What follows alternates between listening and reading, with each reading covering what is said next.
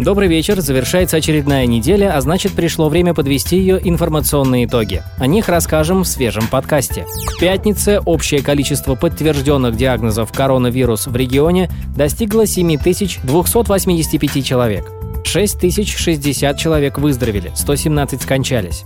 Один из умерших попал в больницу с черепно-мозговой травмой после избиения неизвестными, и у него в довершение всех бед обнаружили еще и ковид-инфекцию. Все остальные умершие имели тяжелые сопутствующие заболевания.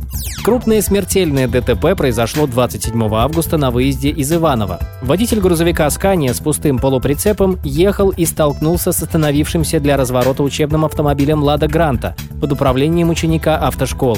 От удара Ладу отбросило на полосу встречного движения, где она налетела на «Опель Корса».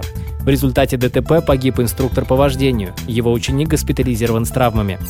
Оперативники ФСБ в Крыму задержали представителя главы Чеченской республики в Ивановской области Ису Эдиль Султанова. С 2013 года он занимал должность представителя главы Чечни Рамзана Кадырова в Ивановской области. Интересно, что 2 декабря 2015 года в Иванове было совершено покушение на Ису Эдиль Султанова. Неизвестные расстреляли его «Мерседес». В результате покушения он получил легкое касательное ранение головы отказался от госпитализации и не стал писать заявление в правоохранительные органы. Информированные источники тогда утверждали, что попытка убить или напугать Идель Султанова является следствием криминального передела в регионе.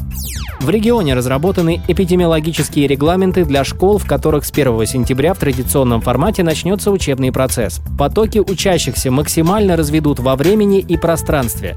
Родители обяжут каждое утро измерять температуру детям и заполнять чек-листы. За каждым классом закрепят собственный кабинет, где ученики будут находиться в течение всего дня. Школы будут усиленно дезинфицировать. Дети смогут находиться в школах без масок, либо использовать маски по желанию родителей. Однако в школьном транспорте ношение масок будет обязательным. 26 августа на территории предприятия ТЭЦ-3 после анонимного звонка искали бомбу.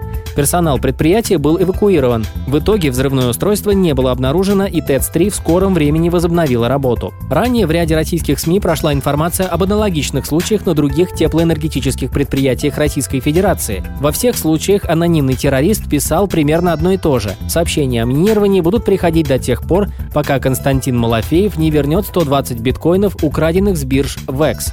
Кто такой Малафеев и какое отношение он имеет к ТЭЦ и, в частности, Ивановской области, неизвестно. Прокуратура написала в Ивановский областной суд апелляцию на решение об условно-досрочном освобождении экс-главы города Иваново Вячеслава Сверчкова. Об УДО ходатайствовал адвокат Сверчкова, и суд данное ходатайство удовлетворил. Напомним, что Сверчков приговорен к пяти годам колонии строгого режима и штрафу в 25,5 миллионов рублей за взятку от депутата городской думы Сарафа Мамедова в сумме не менее 12 миллионов рублей.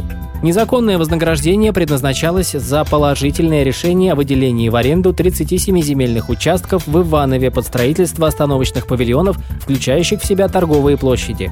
Такой была уходящая неделя, впереди последние выходные лета. Проведите их хорошо. А ивановские новости будут держать вас в курсе самых важных событий.